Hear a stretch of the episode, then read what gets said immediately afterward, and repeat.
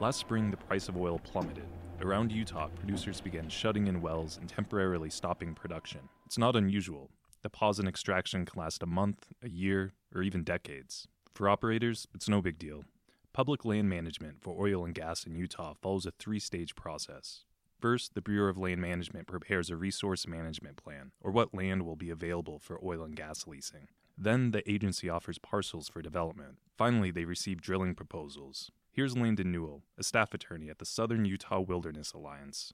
The management plans for Utah were largely prepared during the George W. Bush administration, and all of the plans put a finger on development. Not only that, but leases are often offered at rock bottom prices, sometimes for less than a cup of coffee per acre. Utah has had 153 bids of $10 per acre or less between 2007 and 2017, according to taxpayers for common sense. This low cost of leasing has led to what Newell and others call lease speculation.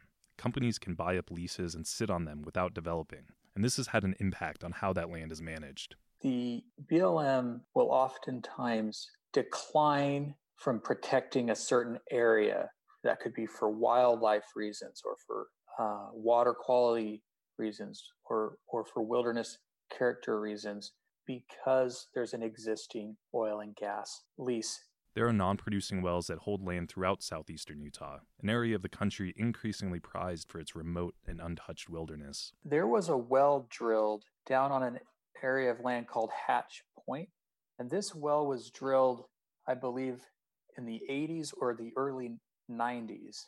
And it's not a producing well, never has been.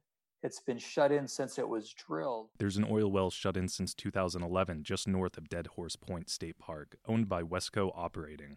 A Golden Eagle exploration gas well that's only produced 66 days since 2008 is in the Paradox Basin, Another well just north of Hovenweep National Monument has produced for around two months since the spring of 2013. It's owned by Diversified Energy. And Newell says there are decades of old leases in the Box Death Hollow Wilderness area. And like the well in, in Hatch Point, those leases have never been put into production. Once a lease is sold to a company, it can be renewed easily every 10 years.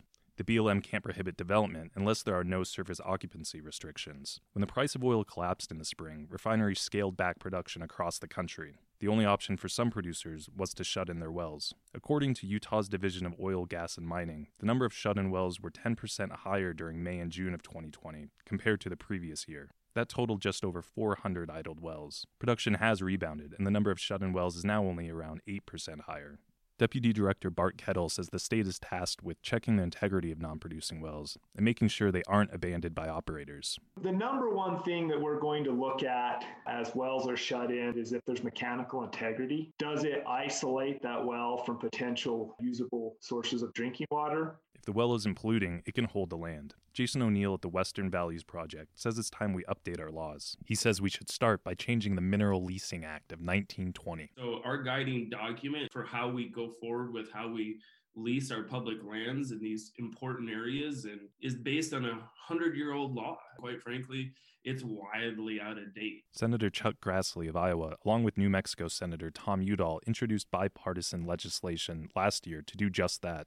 The Fair Returns for Public Lands Act increases royalty rates from 12.5% to 18.75%, and it increases the minimum bids for leasing from $2 per acre to $10. O'Neill says we need laws like this to make leases more costly. Without change, Utah could get the worst of both worlds no production or protection. You know, you can have areas that become sort of lost zones, right? I mean, these areas aren't great places and, and have undermined the wildlife habitat opportunities. Oil is still under $40 per barrel. The price may rebound eventually in Utah, but for those holding leases, it doesn't really need to.